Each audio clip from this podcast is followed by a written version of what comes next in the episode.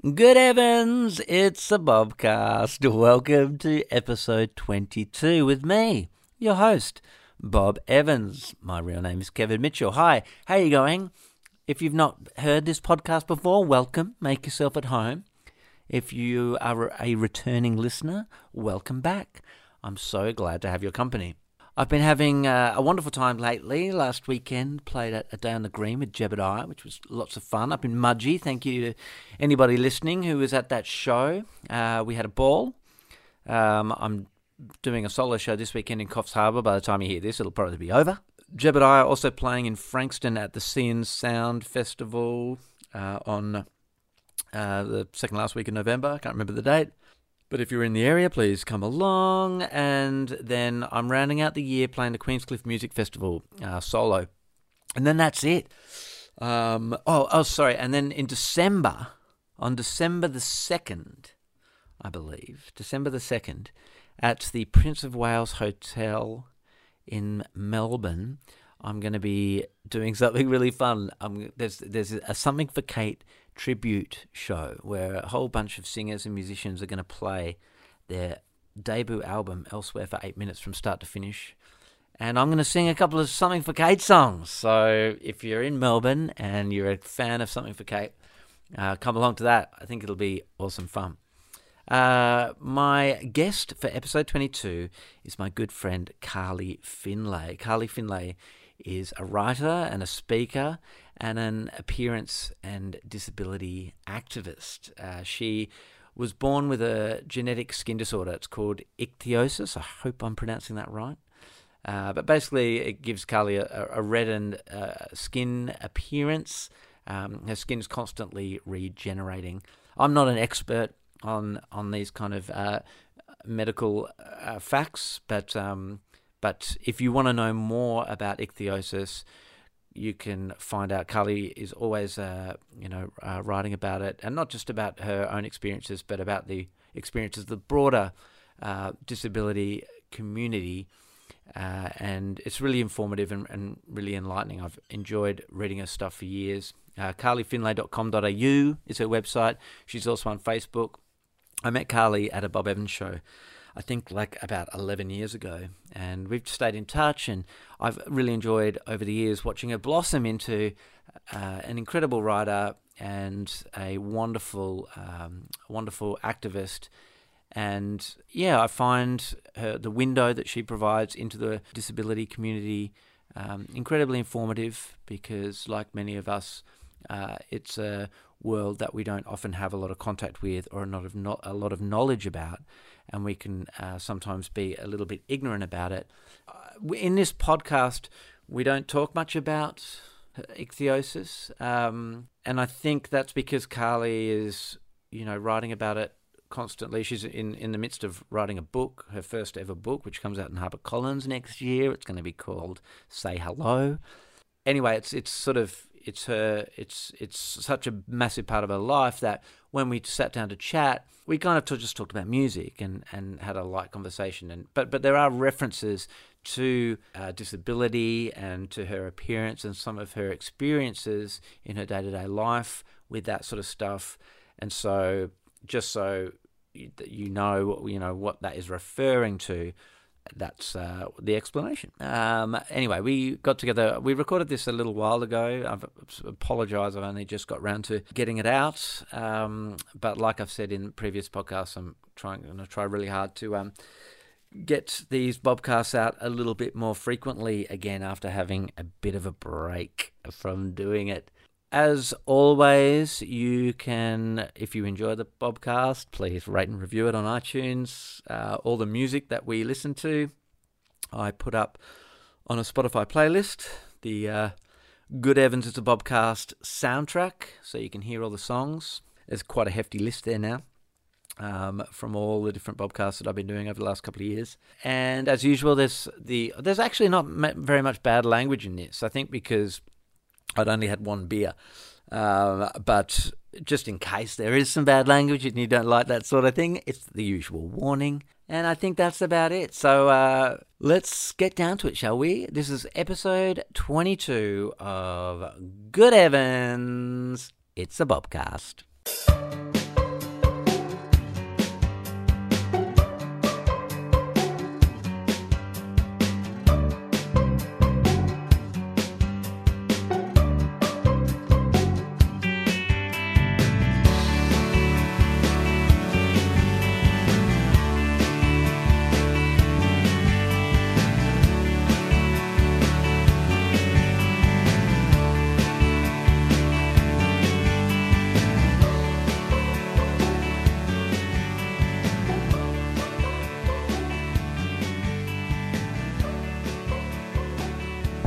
Welcome to the podcast. It's Carly Findlay. Hello. Mrs. Carly. No, actually, No.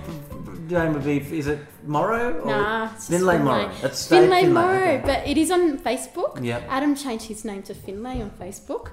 We couldn't Okay. be bothered with the paperwork. Yeah, yeah, yeah. And I've got a profile and I want to have to change all that yeah, stuff. totally. Yeah, yeah. Yeah, yeah, so it's just Findlay. But sometimes I get announced Findlay Morrow on things. Yeah. Adam gets really happy because the name is a bit public. Look, it's the same with my wife and I. Mm-hmm. She kept her surname. Anyway, welcome to the podcast. Welcome. Thank you for um, joining us. We're at uh, well, we're at the office building where um, my manager uh, conducts her business, and also, it's, but it's mostly taken up by accountants, an accounting firm here. When I first started visiting this building, the accountants would, took up this small part of the building, and then there were lots of other people. And as time's gone on, they've just grown and grown and grown, and now pretty much. They've just like overtaken the whole building, and now there's just these tiny little pockets left over where people who like do music management. Yeah, yeah. I had to Um, study some accounting at uni and I was hopeless. I'd never Yeah. failed anything in my life until accounting. Oh, really? Hmm. Yeah, numbers were never exam. my strong No. point either. either. You know, when you're sorting out change, I reckon I'm constantly giving people more money, like short, shortchanging Yeah, myself yeah. or whatever. I'm so bad at it. I did senior maths, like high maths, until senior year at Yeah. school. I don't know how I did it. And then I got, you know, 14% or something in really difficult maths. And then I, I dropped down to easy maths and I got yeah. really good marks. Yeah, yeah, Yeah. Tell me, let's let's do backstory stuff. Yes. Um, so let's go right back to the beginning of uh, of uh, where you grew up and your family and all that kind of Sure. stuff. I had notes. Because, you know, I've listened to this podcast so much. Well- I know how it, how it goes. Have you listened to every episode? Probably, yeah. um, there, oh, there was one time I used to when I had a part time job, and I, I have been working from home for the last nearly year, and I used to. Um, I don't know where it went. I don't know where my phone went. Anyway, um, it went. I used to work from the library sometimes on the hot days, and there was one where you did with Josh Pike, and you were really quite drunk, I think, and, and you were swearing, and I got a phone call from my manager or something, and I pulled the headphones out, and it was Oh just like, no, you just let yeah, yeah, Right. in the library when you were swearing. anyway, so yeah, I have. I probably listened to all of them. Um, yeah, I mean, I there are there are a few of these podcasts that I've done late at night via Skype. Yeah, yeah. I, in fact, actually, the first one I did with Josh was late at night, but we were at his house, Mm, um, and we've been rehearsing all day for the tour that we did last year, and um, and yeah, so we probably recorded that thing at like you know ten o'clock at night. But I know Yeah. it isn't super late, but uh, late enough to be quite drunk. And yeah, when I've done ones late at night and I'm doing it on Skype, yeah, always. Uh, yeah. But now, we- I, as the, list, the listeners should, should know, we are drinking water. yeah. Although we did come from the pub, yes, so we had, We only have had one one drink, drink. We only had one drink. it's very professional setup, I can say. but I think you need to get a new box for your It's looking a bit shabby, yeah. yeah, a Tupperware or something will do. Yeah, yeah, Yeah, it does look a bit shabby. But anyway, Sorry. tell me about where you were born and your Oh. parents, the history, and all that. yeah, oh, everything from ah, well, Oh well, you know, just whatever. you know, yeah, I was born in Albury. You know Albury, Wodonga. I know Albury, Wodonga Well, extremely well. Yes, Albury. For those listening, that uh, I'll let you. It's on the border of New South Wales and Victoria, on the New South Wales side. Albury, Very the New South Wales side, Wodonga, the. Victorian side. Yes. Do they hate each other? Yes, I think Albury they do. and And you know what? When I grew up, there was one year where daylight saving was in Oh one yeah, state. that would be a big one. So, you know, like in Queensland, New South Wales, I guess Yeah. was like that. So that I think that was really hard. I don't think it ever impacted me, but I remember there was a bit of an outcry about it. um, Do so you I- think the Wodongans have an inferiority complex to the Alburyans I because so. they're a slightly smaller town? Mm. Yeah, I went to uni in Wodonga though, so I've you know Ah, I'm so Victorian crossed- now. So across the state line to get eating. Yeah. yeah, yeah. So I grew up there in the early eighties. Yeah. I was born very Yeah. early eighties. My parents moved here from South Africa Yeah. and England, so they couldn't get married in South Africa. Was your dad's My English? dad's English and my mum's South Mum's South African. African, right. They couldn't get married because of the apartheid, Mm. and they came. They're like the INXS song, "Original Sin." dream on black girl, dream on white boy. When so um they moved over here when it's late eighties or Early, early, Oh, so 1981. right, so okay. I think my dad just said to my mum, like his proposal wasn't very romantic. I can't imagine he'd very romantic anyway. Like, you, don't, you don't want to think of that Well, about look, your dad, I- but you know. I think I've only met I well I may have met your dad more than once, but the main memory I have of your dad is at your wedding. Yes. yeah. that speech was, um, One of the we by- haven't spoken about it. one of the most memorable wedding speeches I've ever heard. My mum has said to me that he's really apologetic, but he won't say that to me. um, but we found a camel the other day, and we talked because my dad Yes. mentioned camels Yeah, in his yeah. speech about selling me for a camel. Yes, yes. It was, And it was- A know, long-winded thing. I I guess you, ha- you probably had to, had to be there. To Yeah. really, you know. I hope no one recorded it. Um, uh, I actually got a couple of texts while I was at the table going, "Are you okay?" Oh, yeah. and what did you text back? Yeah. Well, I mean, I, you know, I can imagine you. It's your dad. You've probably heard him, you know, make speeches before, maybe. Yeah. Well, he you know, said, his, you know, his particular style. Of, he said I could have said really nice things about you, but everyone knows that anyway. okay, okay, yeah. yeah. That's what he said afterwards. That's what he said afterwards, yeah. So that could be Um, interpreted as backpedaling a little bit, but you know, whatever. We'll take it. Yeah. We'll take it. So we, um, yeah. So so dad uh, said to my mum, "Hey, we're getting married. We're going to uh, to Australia." So that was the marriage Yeah, proposal. right, okay. And then they had a little um, like a honeymoon before the wedding. They travelled around. Um, I think they went to Sri Lanka Okay. and Thailand before they came to Australia. Yeah. And then um, they came to Australia. They knew no one, so I think they like they had a celebrant and they had to get married within a month, or else my mum would have been sent back to South Africa. Yeah. And so they had a celebrant that they'd met somewhere. I don't know where they'd met, but they had a couple of people from my mum's work. She worked at the bank. She got a job in the bank straight Right. away.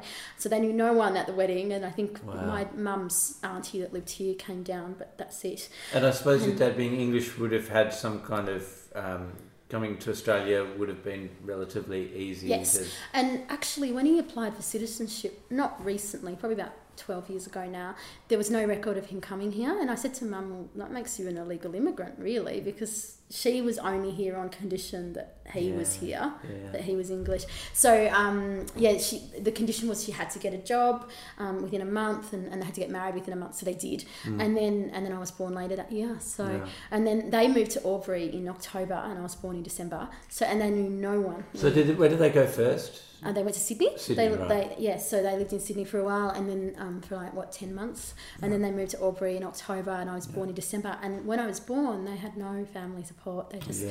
um, so that I think that was really hard. My dad was out of work; he got retrenched from the company that he was in quite early, and then he went Right. back to work there. Okay. So yeah, I, they're pretty resilient people because Yeah. you know they had had me. It was probably really difficult when It's- I was young. Yeah, I mean, it's so often it's the migrant story. It's very similar to my parents. My Mhm, parents both mhm. came out from England in the um, well, I think it was the late sixties. So, were they like ten pound poms? They were Yeah. exactly ten pound Yeah. um, on on their own without, Yeah. and it, but it's it's you know so many. It's the story of so many. Exactly, yeah. Um, And, but when I grew up in, I grew up in a really small country town. I didn't know many Mm. people that had that situation. They were all there for yeah. years and farming community. yeah, it would have been so different. It was, and I think my mum for a long time would have been the only black person in our town. Where Yeah, we lived in a town really. of five hundred. Yeah, Really? yeah, yeah.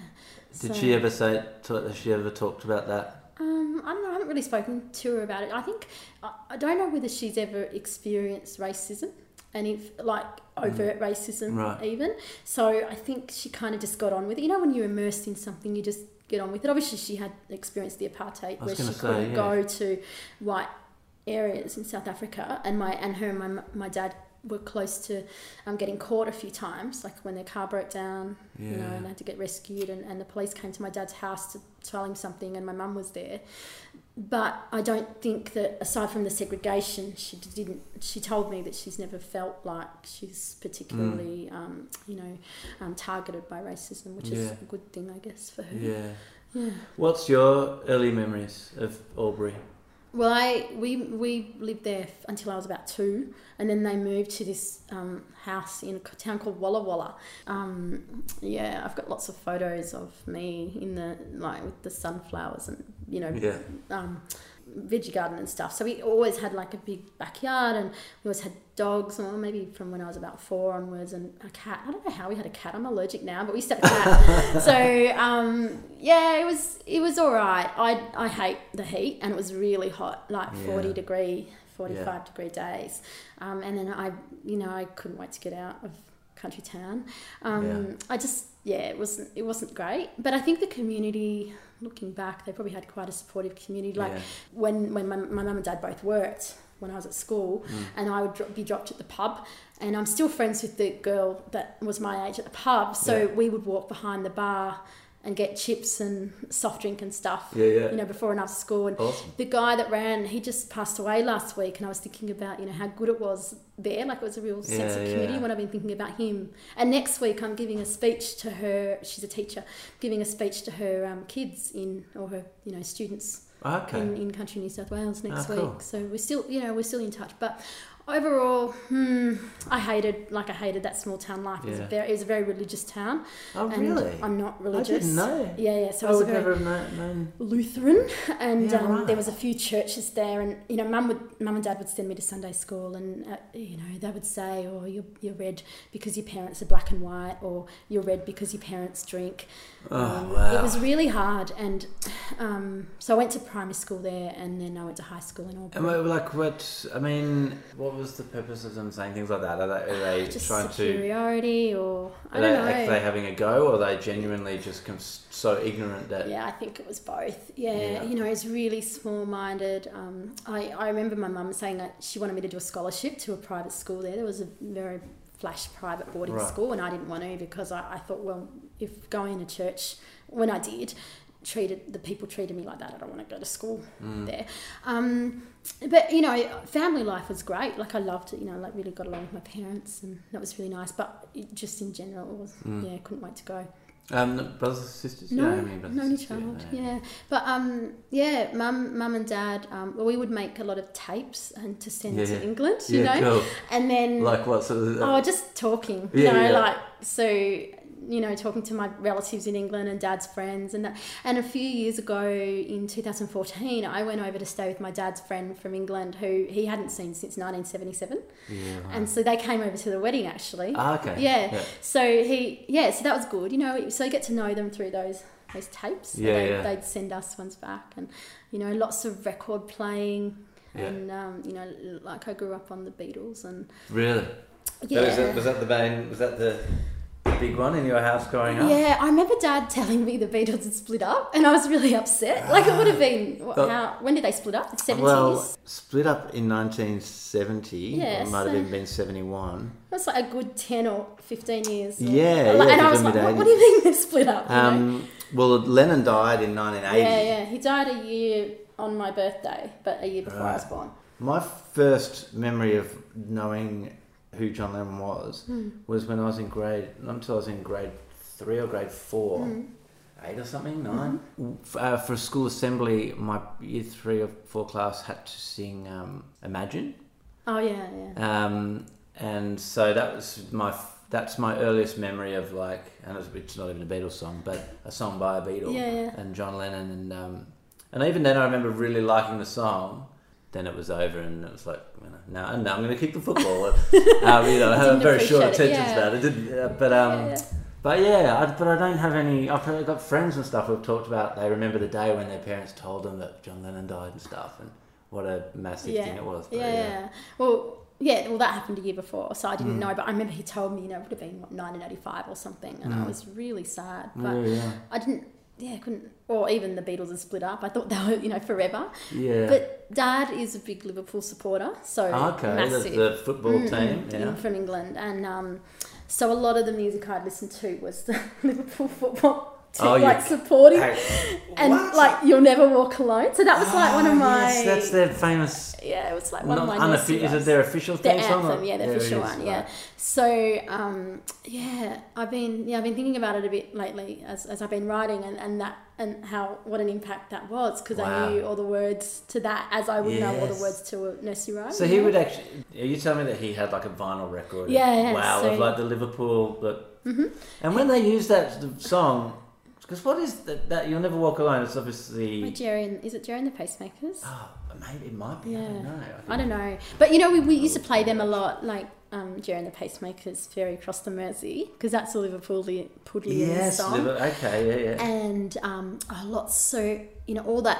I don't think I really appreciated it then, but now I really love it. Mum's seeing Paul McCartney soon, and I'm like, oh, maybe I Is should she ask going her to if see I him? could go. Yeah, because it'd be pretty cool to see the Be- uh, Beatle. It would be awesome. I, you know, I um, I feel bad. You'll Never Walk it Alone is a show tune from the 1945 Rodgers and Hammerstein musical Ah. Carousel. Okay. Um, Did Gerry so the pacemaker sing it it, at is- one stage? s- so If Dad's listening, sorry, I don't know any of this. the song is also sung at association football clubs around the world, where it is performed by a mass chorus of supporters on match day. This tradition began at Liverpool Mm. FC in the early 1960s. Um, so yeah, it's a it's a 40s show tune, Mm, Broadway show tune. that. Uh, during the I don't, I'm not seeing, but but there must be. I want, yeah, I, I can't even really. s- Oh, hang on, here we go. Yes, you're right. Yeah. Hit ver- with notable hit versions made by uh, Frank Sinatra, Gerry and the Pacemakers, Judy Garland, Elvis Presley, Johnny Cash, John Farnham Olivia sing it at one Newton-John. Pink Pink Floyd. Wow. Doesn't have John Farnham on on the Wikipedia list. No, but I reckon he sung it once or twice.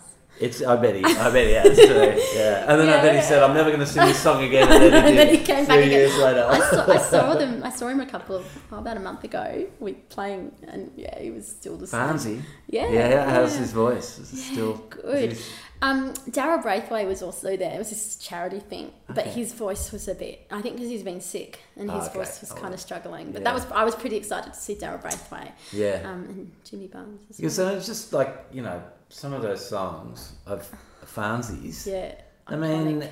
you know, I just don't know how anybody, especially now that he's getting. 'cause How old would he be? He's be as old as my dad, so sixty-seven. Yeah, yeah. Yeah, yeah. So if he's still belting out "You're the Voice" in its original key, I'm fucking very impressed. He was. It was very good. I did have. I had to go to Sydney the next day at six forty, so I didn't stay for the whole. But I could hear it as Yeah. I was walking out. Yeah. Yeah.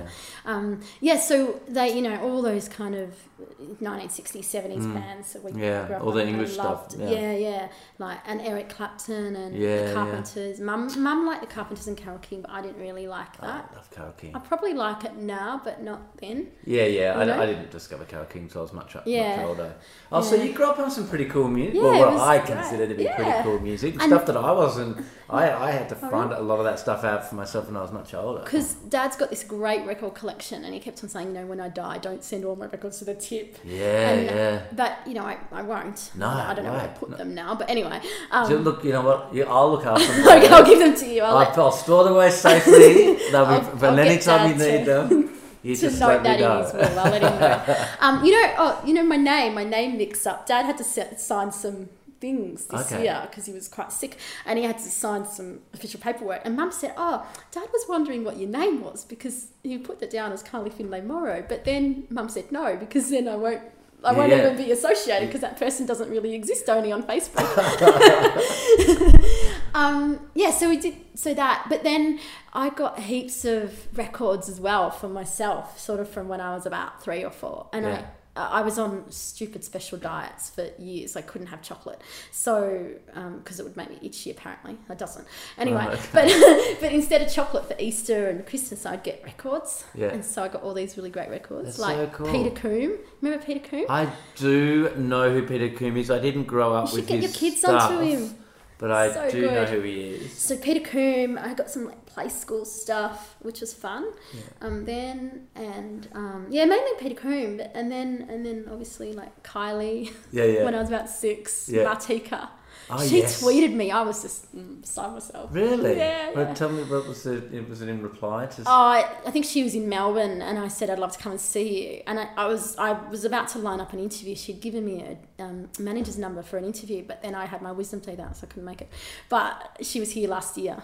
Yeah. She's Australian, right? no, she's Oh. Martika. Yeah. Yeah, no, she's American. Ah, okay. So yeah, so I Martika and Kylie. in Martika's kitchen. Yeah, yeah, yeah. That was on the second album though. The first album with Toy Soldiers. Toy Soldiers, Yeah, of course. That so I was a remember- massive hit. yeah, Why do I then- just remember like the, the, bad the bad one that came after the hit one? Um, yeah, it was that that CD that that record really. Yeah, and then yeah. So I was just such a fan for a long time Yeah. of just music, and yeah. And then um, I'd buy TV hits from when I was about seven. I would say, you know, get my five dollars a week pocket money, and Oh, once a month you're I'd doing all right. TV hits. Yeah, Five dollars a week at seven. Yeah, yeah, I had five dollars a week for quite some time. That's good. Until I was about fifteen, though, so it never It increased. did right. It But didn't go up with inflation. I, I got twenty dollars a week for a while. Did you get pocket money? I never got pocket money. Oh, but you had brothers.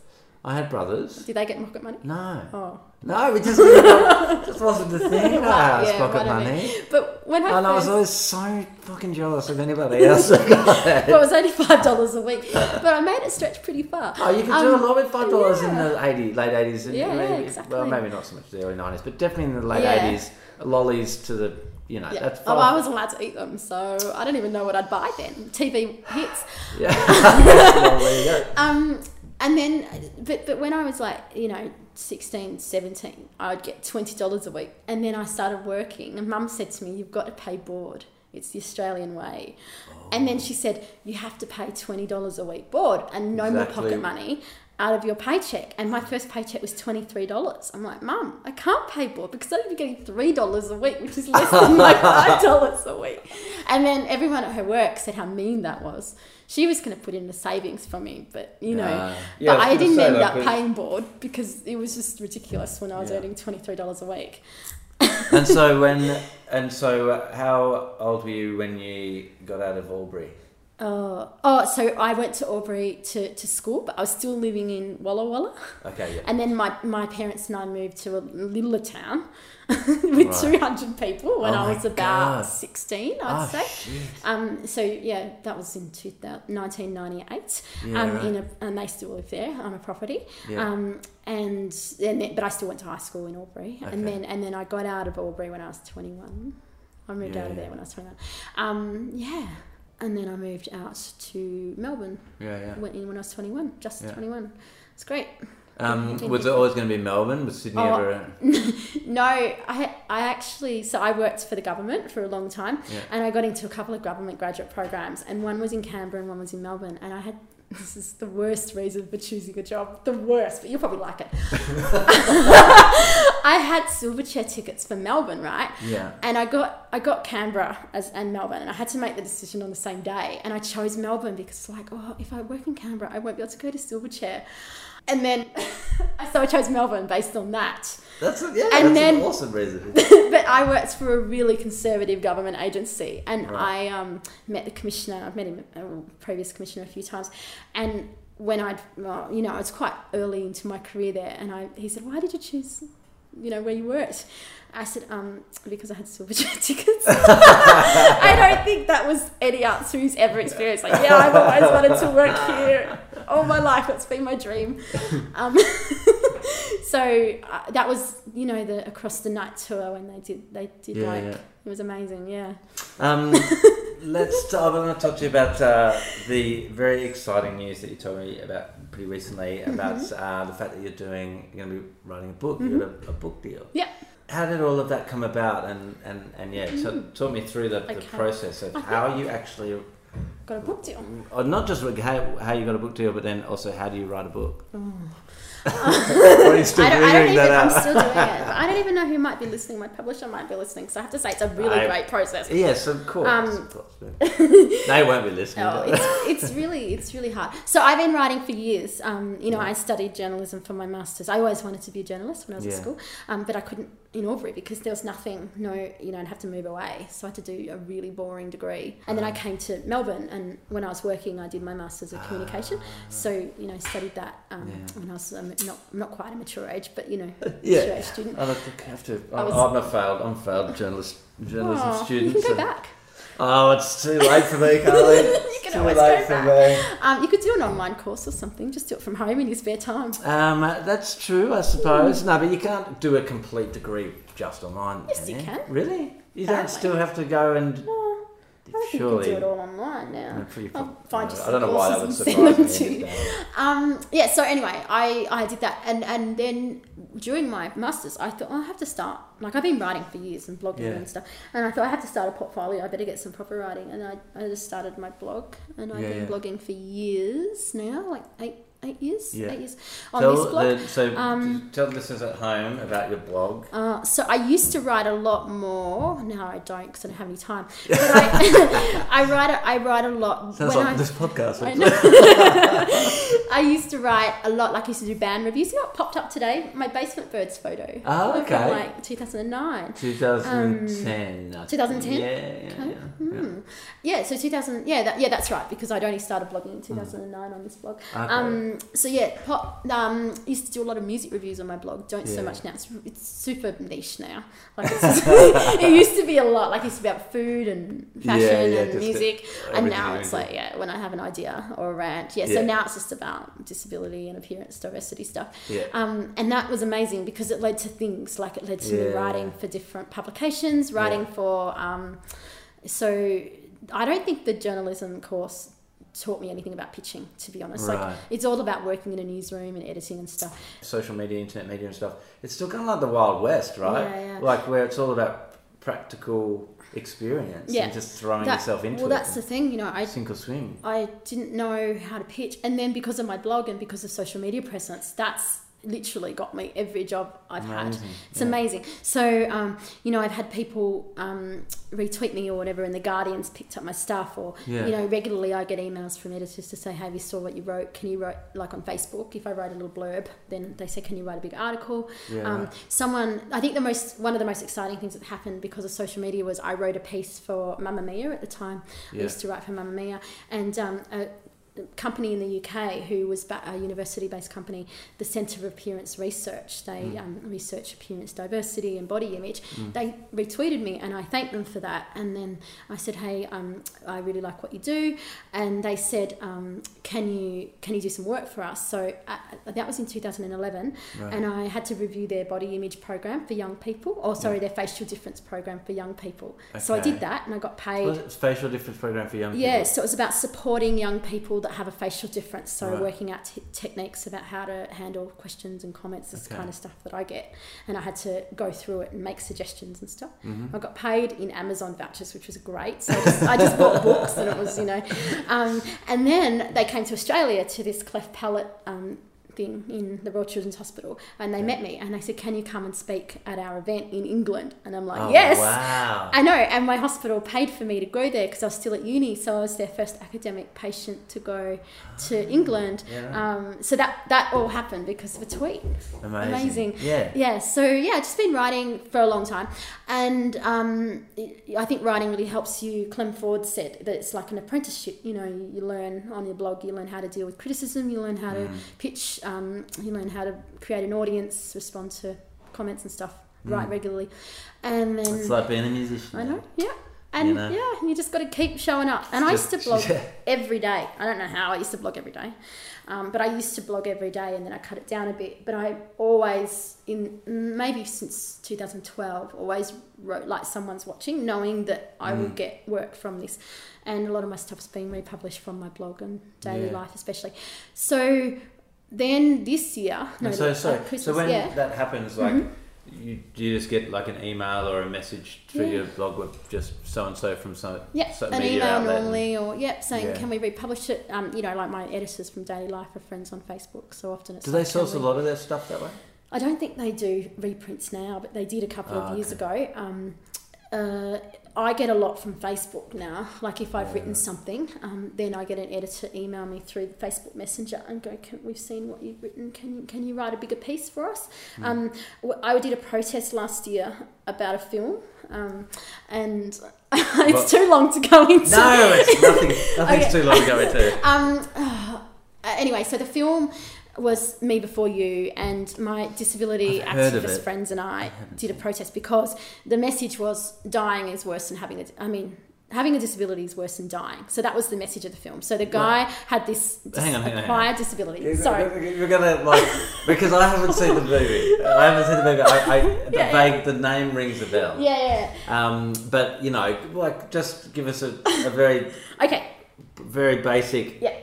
So this guy acquired a disability. This super hot guy acquired a disability, right? Okay, acquired a disability. Yeah. So he fell off a motorbike and he was a paraplegic. right. And then he got a carer who was this super hot girl, of course. Okay. You know. Well, it's, it's, Um, it's a Hollywood movie, right? Yeah. Yeah. And anyway, so then um, he thought that that having a disability was a worse fate than death, so he chose death. But meanwhile, his he chose um, voluntary assisted suicide in Right. Switzerland, I think. But his now then girlfriend, who was his carer, she fell in love with him. She, sorry if you're wanting to watch this film, everyone. Um, Yeah, she- I should have said spoiler alert. alert. But, I think when you said yeah. that when you made out that the movie was like a terrible movie from the start. I think that would have put most people. I remember watching it anyway. So anyway, so um, but the film was highly lauded as oh my god, it's a tear tearjerker, it's amazing. But Mm. for people with disability, it gives the idea that disability Right. is a worse fate than death. So anyway, so me and my friends, we call ourselves the Crip Army. Um, we we went to um, to village to. Um, You'd want to be careful going to LA with that name because Chris, no, you could get involved in some bit of gang war. I'm like- not gonna put it in my um, in my thing when I go on the plane in yeah, my yeah, customs. yeah. Don't tell Yeah, yeah. customs when you go to America. Um, so we protested, and then I was interviewed by the ABC about why. Um, why, why we were doing it and all that. I was interviewed, and I was interviewed by the guy from the Age, the Karl Quinn, who does the movie reviews.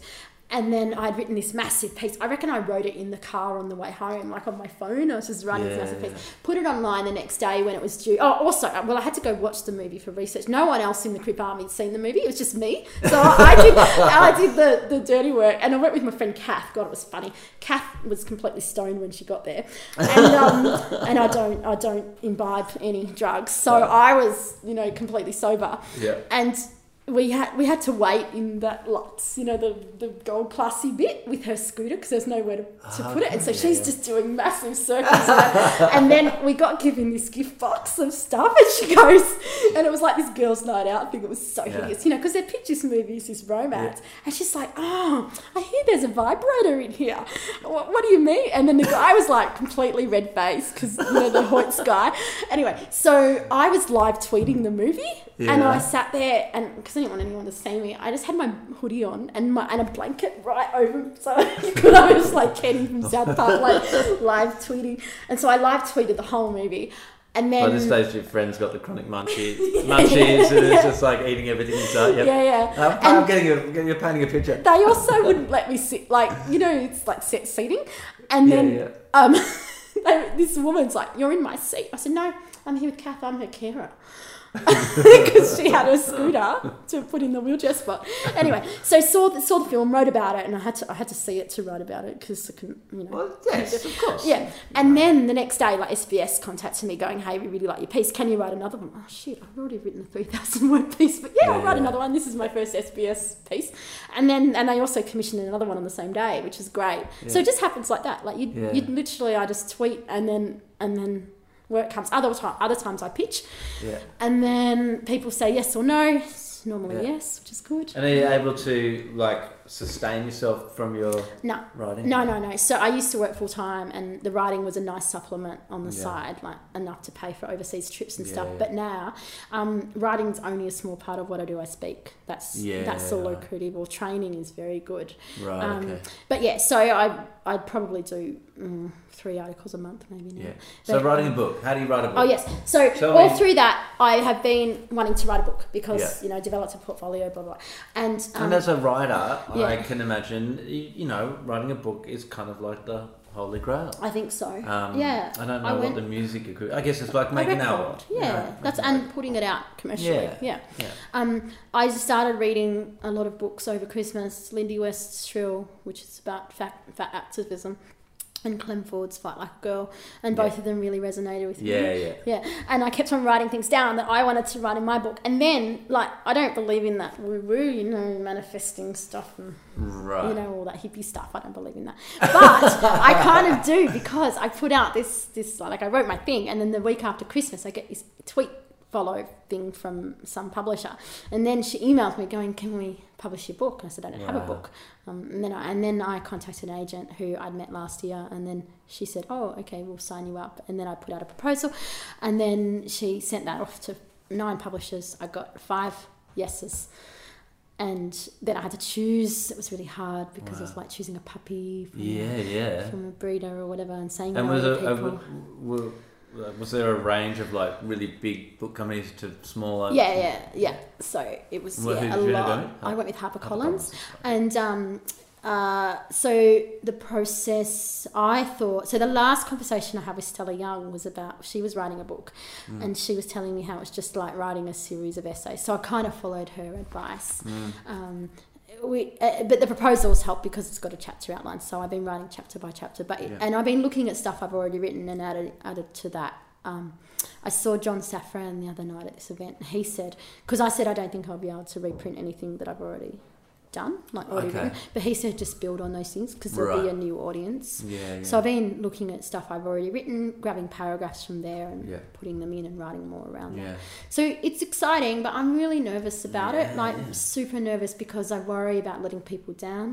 I worry about letting the disability community down, especially Right, about because saying the wrong thing, not being a you know you're a spokesperson for a lot of people. yeah, and I also don't want to be the spokes, the only spokesperson. No. You know, there's lots of voices, and I try and amplify them.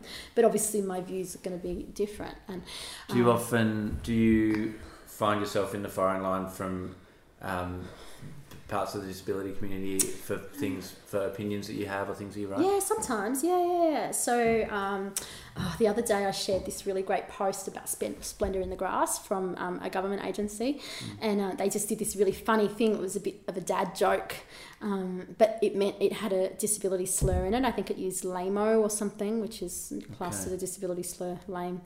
Um, Oh, okay, yeah. It's so weird because like I, you know, it actually took me just then like a couple of Yeah, seconds to yeah. make the link yeah, yeah. because that word has become so used. ubiquitous Yeah. that you Yeah. you you become forgetful of its origins and Exactly.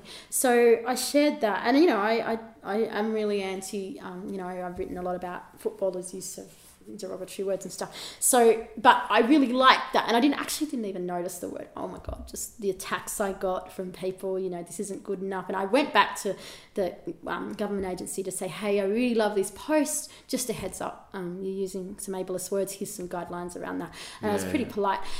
And then I wrote back to the person that attacked me, and I said, "Hey, you could have done the same thing. Here, look." yeah, yeah, yeah. Um, but it just Yeah. it just comes on me. So yeah, there's a little bit, Yeah. not too much. It's it's just, yeah, whatever. It's just part of the job. Yeah. But I am a little bit worried about that. I'm worried about the time as well. you Yeah, know, yeah, so what's your deadline? uh, November. yeah. So Holy I know, but no, it, it should be fine. No, you'll be fine. Yeah, you'll be. I'm fine. meeting, I'll- I, I'm working really well to I can work really well to deadlines. You know, my I'm best sure work can. has been done the night before. yeah, yeah. Are you, do, you, do, do you fall on that side of things yeah, where yeah, you? Yeah, run yeah. I wrote m- like most of my, my A lot of people, a lot of creative people yeah, like that. I wrote Heaps. most of my master's thesis in a long weekend, which was ten Wow. words. Holy or six thousand words I wrote in. But Yeah. you know, I write a lot, so I don't I don't think it's going to be that hard. But I do have to knuckle down. So I'm going back to Yeah. my parents to write, and I want them to treat me like I'm at high school and to say write and do. Yeah, this. yeah.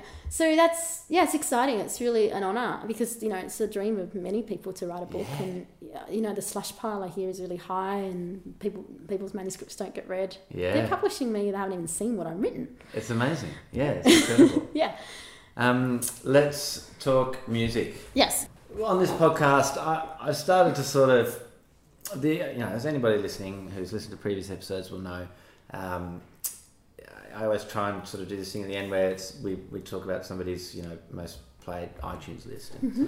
but you know a lot of people don't just don't listen to music that way, Mm. don't don't have it. Um, so I've kind of just recently.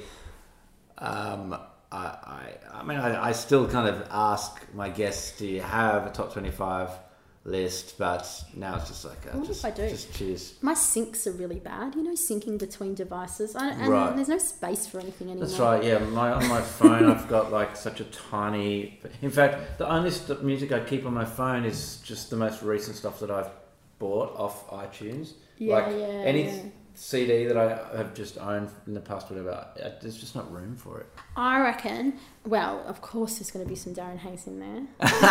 well, you say that to me, but Yeah, let's yeah, talk. yeah. Is Let's it going to start with Darren. Hayes? Yeah. let- Okay, yeah, so you know that that means that I'm going to have to Put it on the put podcast. Darren Hayes on the podcast and include it on the, The- Spotify The three playlist. songs aren't Darren Hayes, don't worry.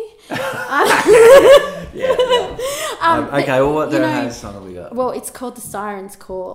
The Siren's But Call. that's from his last album. So it's definitely it's this is not a Savage Garden song. This is a Darren Hayes. Okay, Yeah, off, yeah, off his his His solo album Secret called. Codes and Battleships, Okay, yeah. uh, which I, is yeah, 2011. I think I remember where that came Oh. out. I'm across the pop Pop genre. pop world.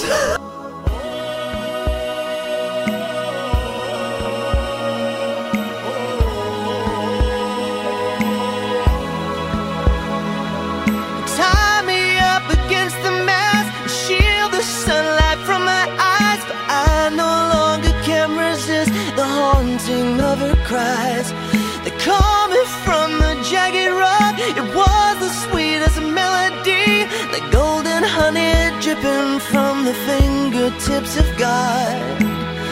I feel the wind against my face from the flapping of her wings. I feel the black and silky tenderness so choking me that I can almost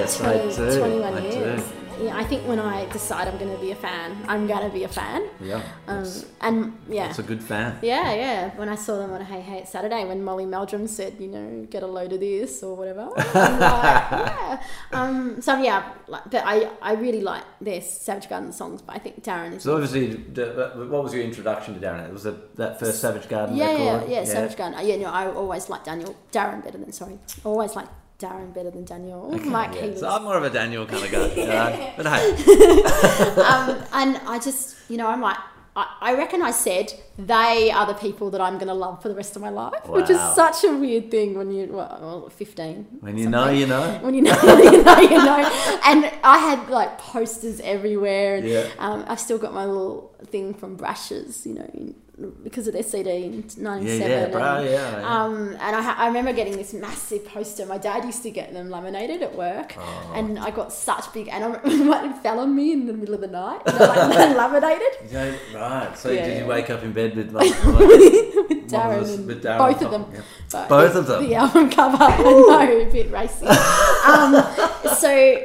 yeah, I you know they, I think for, they were so important in my life because Yeah. they gave me friends. Really, to be honest, yeah, you know, at school I had. You know, not many friends, but I had one friend who was we were so into Savage Garden. Yeah. Like we would just tape stuff off Channel V or Yeah, Red as yeah. it was then. And Yeah. we went to the concerts together and we stayed up to watch the arias that you were at. And we ticked all the things off the list, off the aria list as they won, because they won 10 You out probably of saw their first Gemini one. go by and go, who the hell is that? But I remember her saying, oh, um, two of my favourites won. And I'm like, oh, who's your other favourite? And she said, oh, Jebediah. So there you go. Really? Yeah. Her I two had- favourites were Savage Garden and yes. Wow. But but I um you know like as I said to you I that you were too scary for me. Yeah, yeah, Uh, yeah, yeah. I I can imagine. My parents were really strict, and I wasn't allowed to listen to. Well, probably, probably wasn't allowed to listen to devil's music. but but I wasn't allowed to listen to Alanis or anything like that. So who? Alanis Alanis Morissette. Really? So I, you Oh, know, she, you know, she was. she- I used yeah. to. I used to listen to it in secret, whatever. But they didn't know. They know now. So what was Um, it about, About Savage Garden? Oh, it was the lyrics. It was just. I think it was the lyrics and Yeah. the sound and just the relatability of it. Not Was, that were I they the first to. sort of like pop?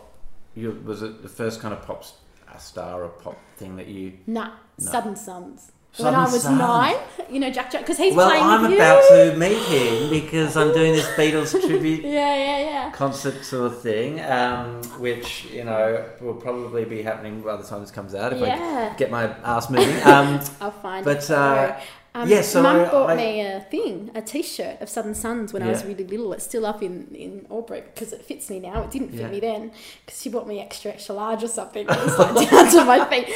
Um, but she, um, yeah. So my because my dad's such a fan, I think I got that from him. You know the fandom. But yeah, Southern Sons were my favourite. But looking back, it's really a bit creepy and I was so young and I was just like so uh, like I have that's the reason why. Hmm. I asked, like, because you know, you say it's a bit creepy looking back, but I mean, it seems like it's such for so many, um, and but boys and girls. Hmm. Um, it seems like a, some kind of rite of passage through some. It's like a part of your teenage development, whether it's Hmm. in your early teens or a little bit later or whatever, to um, have that like massive. Um, whether it's like a you know w- however you call it like a massive fandom for a pop mass, huge a pop star a crush on yeah, yeah. some big pop star it just Yeah. I mean we it happens with everybody um, you know what it is the celebrity crush right for teenagers you know what this is What? And this Well, I don't think I was I'm ever not gonna even marry suggest. I'm not going to even suggest that this is an original thought okay but but uh, it's a thought nonetheless. So, like, when you're, this is the my, this is the, the theory that people have probably heard before. Um, when you're a, a pubescent kid, Yeah. um, by attaching these like feelings of wanting to explore sex- your sexuality and all that, mm-hmm. these kind of new hormone fueled emotions that you're feeling and stuff, Yeah. in a way that's safe, you project it onto some massive big pop That's star unattainable. that's completely unattainable. Yeah, yeah. It's in order to subconsciously protect yourself, Yeah. you know, Yeah, from yeah. A, a real world. Yes, because I just the, the amount of time I thought of that's so so weird, so weird to be talking about. But the amount of time I'd be thinking about Darren would have been ridiculous. I don't know? think it's that And- weird. No, I know, like- but back you know now it is, but back back then it's really odd. Uh, but I know people that are that are still such fans in their you know in, in their Hmm. twenties, thirties, forties, or whatever. But um, and then and I know I've seen sort of friendships dis- dissipate because of that you know because of the aggression or competition or oh, whatever. Oh, and wow. it's yeah it's really odd uh, yeah it is. And you know I finally met Darren um, in 2001 but Yeah. I remember I told you I waited outside the hotel for Yes. him with my mum Yes. and two friends and some the security guard when I was 15 not last year uh, the security guard um, wanted to take me up because I think he felt sorry for me or something. And mum said no, mm, not without her friends. So I never did. But we met his parents and we were in touch with his parents for some time, for about five years or something. Yeah. And they organised me to go to concerts and stuff. Oh wow. So that was nice. That's cool. Yeah, and then um, sometimes we'd ring. Sometimes I'd ring them, and um, there was like Savage Garden playing in the background. oh, you're kidding. Yeah, yeah. So his folks were like listening to Savage Massive just, fans. Yeah, just, yeah. So he... Just casually listening to a bit of bit of the. Savage Gardens. So yeah. I we- wonder what they like more, Savage Garden or Darren's solo stuff. I don't know. I can't. Ooh. Um, so yeah, so met met met Darren in two thousand and one, and I was so disappointed. I wasn't disappointed in him. I was disappointed in the meeting experience because I'd built this thing Yeah, up for years, and you know what that. So that's a long time when you're fifteen Yeah. to twenty. How could it ever you know have lived up to your, your expectations when you've been building up that long? because Like, it was so quick, you know. Oh. but even like meeting you outside the, the concerts or whatever, you know, this is the longest we've ever spoken. but I know. I think when I did the refreshment there for Oh your yeah, that was a long that was like a, longer than yeah, this. yeah. Um, yeah. But that's a real. So I met him, and it was a really like a, an assembly line of people. But then I went to this other thing that he was at. I went to one of his album launches, and everyone was getting ready. I went on my own. I, I do a lot of concerts on my own, and he said to me, "Don't you just want a photo with me?" And I'm like, "Yes, please." and then I did, and that was amazing. Um, Yeah. And he like he's really treated me well. Like kissed Yeah. and held my hand from the stage and Yeah. stuff like that. So it's been, yeah. I but. Yeah, amazing. And then and now we talk on Twitter. He told me he read my blog once. He shared it. I was just beside myself. and when I got engaged, you know, we, we got engaged at night, and then I told um, my mum and dad, and Adam told his mum and dad and his sister Yeah. overseas.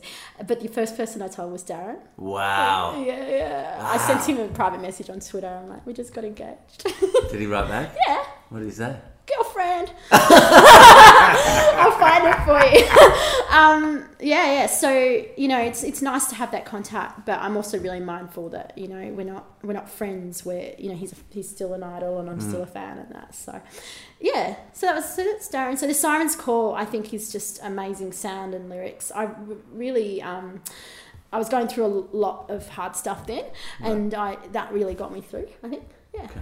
Um, all right, let's move on to the next one, the next tune. Yeah. Uh, that would be. Uh, oh no, he said jaw on the floor, amazing. there you go. Um, next tune would be Fans by Kings of Leon, and, and again, it's a real fan kind of Um, because of the times.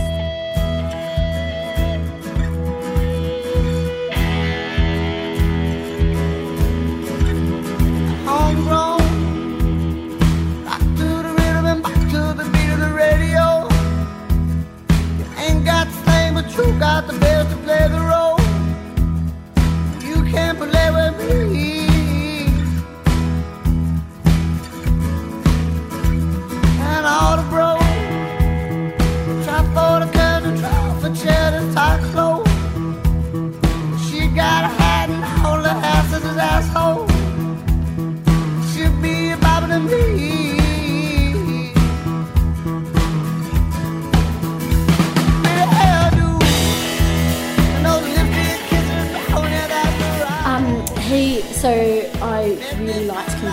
think I, I think I came across them through that because of On Call and, and fans. Yeah. Um, on Triple J, I heard it.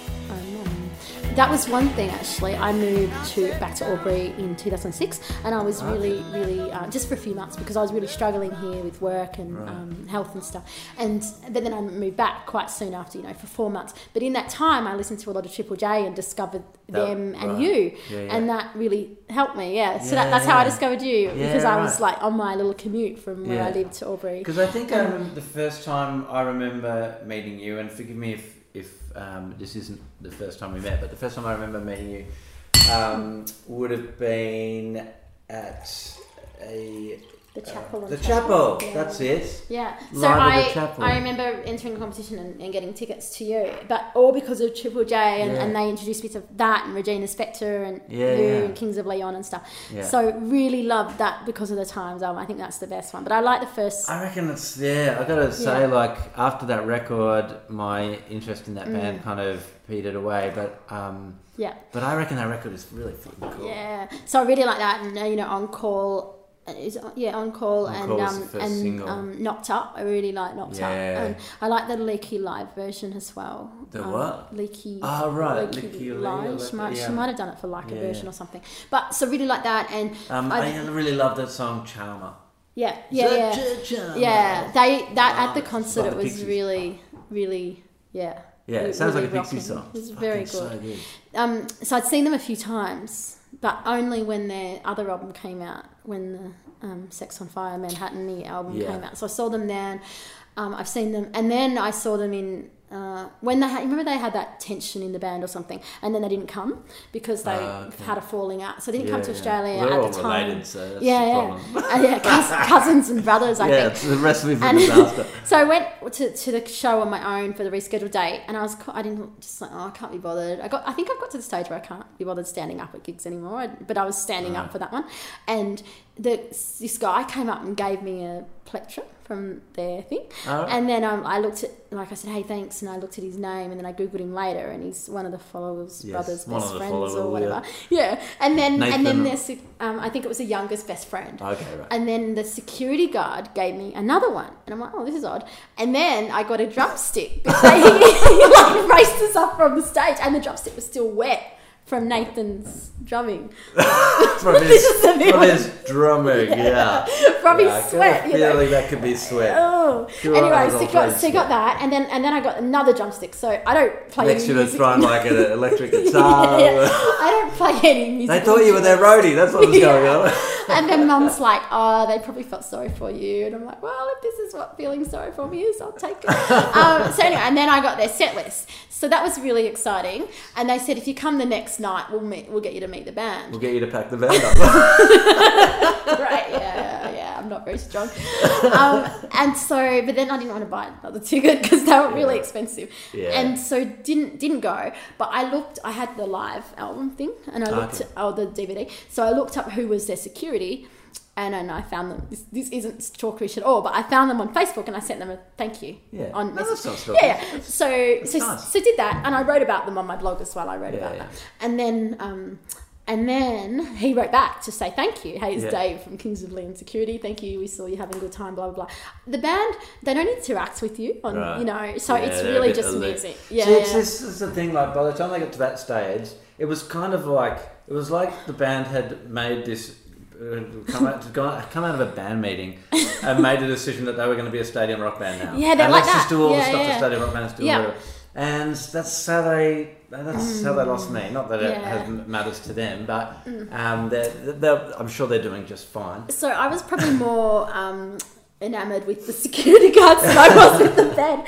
So anyway, um, then I went to see. I, I went to New Orleans to America, not just Yeah, to see yeah. them, but I saw them when they were there because I hate I hated New Orleans. It was so it was so rough and Really? a drunk town. I've never been there. but- I was. I think you'd be alright as a male, Right. but as a woman on her own, it was really really That's drunk. a shame to hear that because yeah. that city um, has always really fascinated me. Yeah, Just because it seemed like, from an outsider's point of view, someone who hasn't actually been there and experienced it. So I was got a very sort of narrow perception of it. I but, was um, like that too. It was like, but it seems like it's got a real um, uh, particular kind of cultural identity and stuff, and in, like different influences that Mm. Yeah. set it apart from all the other cities.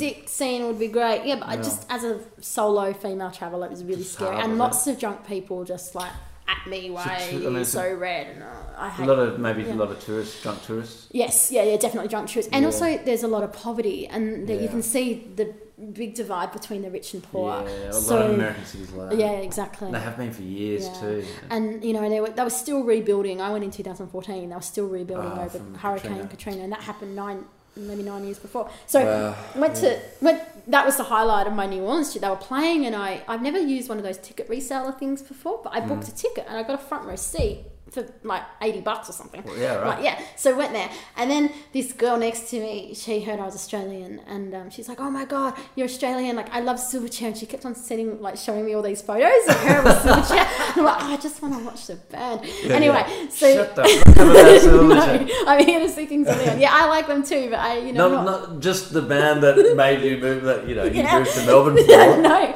A few years later, shut up about Silverchair. Don't know But, Kings of no, Leon. but you know when you're in a band, I hate it when people talk at a band. I, re- I just want to watch the band. so- Yeah, yeah, that's why. I don't care. It could have been anyone. I could have said shut up about Savage Garden if she'd been talking about Savage. I probably wouldn't have. That Yeah. would have been an exception. But, you know. Yeah. Um, no, no, no. Yeah, yeah, I yeah. totally get that. Yeah. So she, um, mm. So then I asked the security guard, I'm like, hey, does the Kings of Leon security work here as well? Like I asked the arena security guard of Kings of Leon because they have, they tour all with the band, you know, like yeah. they're, and they're big burly men like bikies. Yeah. And then um, I said, oh, could you send this guy over? And then, then he comes up and he's like, oh, but you're in Melbourne. I said, yeah, I'm here now. and then he's like, yeah, I remember you. And I said, I just want to say thank you. Like it's such a, it was such a memorable experience and blah, blah. So then he put me in this like VIP bit, but the, the Silverchair girl wanted to come with me. Oh no. So I, I said, I don't know what. I, prob- I probably said, I probably should have said, come with me. Sorry. Poor- poor Sorry, Silverchair fan. Oh. Um, anyway, because she would have been talking the whole Yeah, time, yeah, you know. But yeah, so then I got in the. I don't. I, I got a guitar pick. That was it, and I got a VIP van. Um, so that was pretty exciting. So I really like fan, bands, yeah. but you can't really understand what they're saying in the song as well. So reading the lyrics, it's Okay. it's about Well, fandom. It, yeah, Um, um, but you don't know whether is it like a positive re- Yeah, I- reflection on fandom or a negative I think it's how they feel about fandom, how when they moved to, when they became big stadium rockers, Yeah. how their small town perceived them. Yeah. Um, all right. Third song, Song number three. oh, What do you Flame got for us? Trees. Ah, flame trees. Yeah.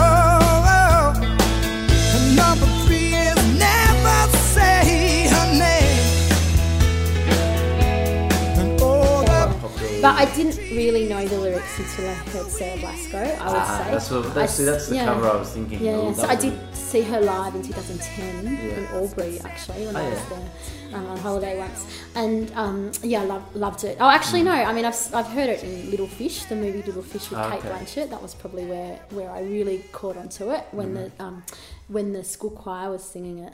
Mm. Um, When I got to hear the lyrics, but I just, you know, lyrically, it's amazing. Don, he's the Don Walker. Don Walker, yeah, Don, Don Walker, Walker. not Don Watson. Yeah, yeah, Don. um, I, He's, he's the piano. He's the pianist, so, isn't he? yeah. Yeah, yeah, yeah. yeah. So um, yeah, I just love it, and I saw Jimmy Barnes recently with John Farnham, but before that, his songs and stories tour because Oh he's yeah, written so the book. did a book. Yeah. Yeah. So um, and he sang that, and it was just wow. I I've only ever cried at um, Darren Hayes. Hang on a second. yeah. Hang on a second. You've never cried on one of my shows. No. Ah, No, oh, well, you know. That's. I think maybe I think I might have cried when he sang at my wedding, but I, I don't know if I cried at your show. Um, there's not been a reason. uh, no, no, because um, maybe I have. I don't know. I'll try harder next time. All right. No, no, I don't. I don't want you to cry. Um, No, well, I don't want you to cry. Mike. but it's a sign of movement of moving. So he just he you know he talked about his life and it's such a hard life. God, he's had a hard Mm. Life. Like his abusive parents and just Yeah. living in poverty and and then like that was because that was his first book and then his second book I think is about more so being cold chisel. But Right. the first book was just all about that.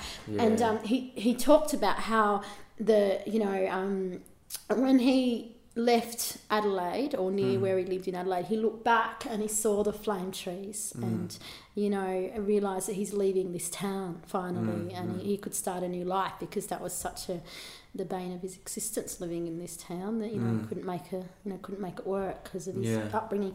Um, but before that, at, at the concert, and you might have known about this, but I had a woman just laugh at my face when I was at the concert, and Right. so I'd gone to buy were a like drink. queuing up? Yeah, yeah. I remember reading about So that. bought bought the drink, and then she just couldn't. So I was quite upset about not. I don't know, I was upset or angry. Just that she just didn't realize how bad that was to do, and she completely denied it. And her Oh, friends, yeah. her friends had defended it, and then hearing his story and all of that, it made me so emotional that at the end he sang yeah. "Flame Trees," Yeah. and his voice was. He did it acoustically, so his voice Right. was just so powerful Yeah, yeah. um, that I I, I cried. Wow, Yeah. So amazing, and I really like Cold Chisel and Jimmy Barnes. I really, Mm. really, really like. It's such like so iconic. But because my parents were from um, another country, I didn't have that um, that Australian rock No. band influence when I grew up. No, no. So I had to find it when I was in my teens. you I mean, and there's so much about. Look, I'm, you know, the, the sort of that '80s era in which many would might describe as the golden era of Australian uh, rock and roll and pub rock and stuff. Anyway, um, I kind of missed it a bit too because I was kind of a, too young. yeah, yeah, same. Um, yeah, And so, you know, I, I missed Cold Chisel and, Yeah. and I mean, Midnight Oil, I got, got a little bit just because they were so massive and, you know, everybody had a copy of, you know, Diesel and Dust in their Mm. house. But yeah, we never had Cold Chisel in the house. Yeah. So I kind of miss ACDC, I kind of miss, yeah. you know. I'd hear it at school discos, but Yeah. other than that, yeah. And I really had to find it. Like I found Crowded House and Mm. all. Like I really only like Australian music now. I mean, I like a lot of other stuff, but, But my my diet Yeah, is yeah. Australian music. Yeah, I love it. I just. I can't get enough of it. So Um, Macaulay Findlay, That was thank fun. you Thank very you. much for uh, coming on the podcast. no problem. Um, good luck with the book. Thank you. I'll let you Um, know when it's out. It'll probably be out next, Next year. year. Next year on HarperCollins. I so have to write have you got a name for it? Yes, it's called Say Hello. Yep. Okay. And um, yes, very exciting. Um, but I have to write it first. I finished writing it because I had started writing. It's important that uh, there, there are some words between the covers. Like you know, this page has been left intentionally blank because Carly got You, oh, you could do one of those things. Like, this page has been left intentionally blank because Carly wants you. Because I want you to write your story. yeah, or like I got distracted watching Netflix. I had a long nap today. Yeah, stuff like that. That'll be. Oh, well, I wish fun. you all the best, for Carly. I look forward Thanks to reading Thanks for having it. me on the show. Absolute pleasure. Cheers. Thank you. See ya.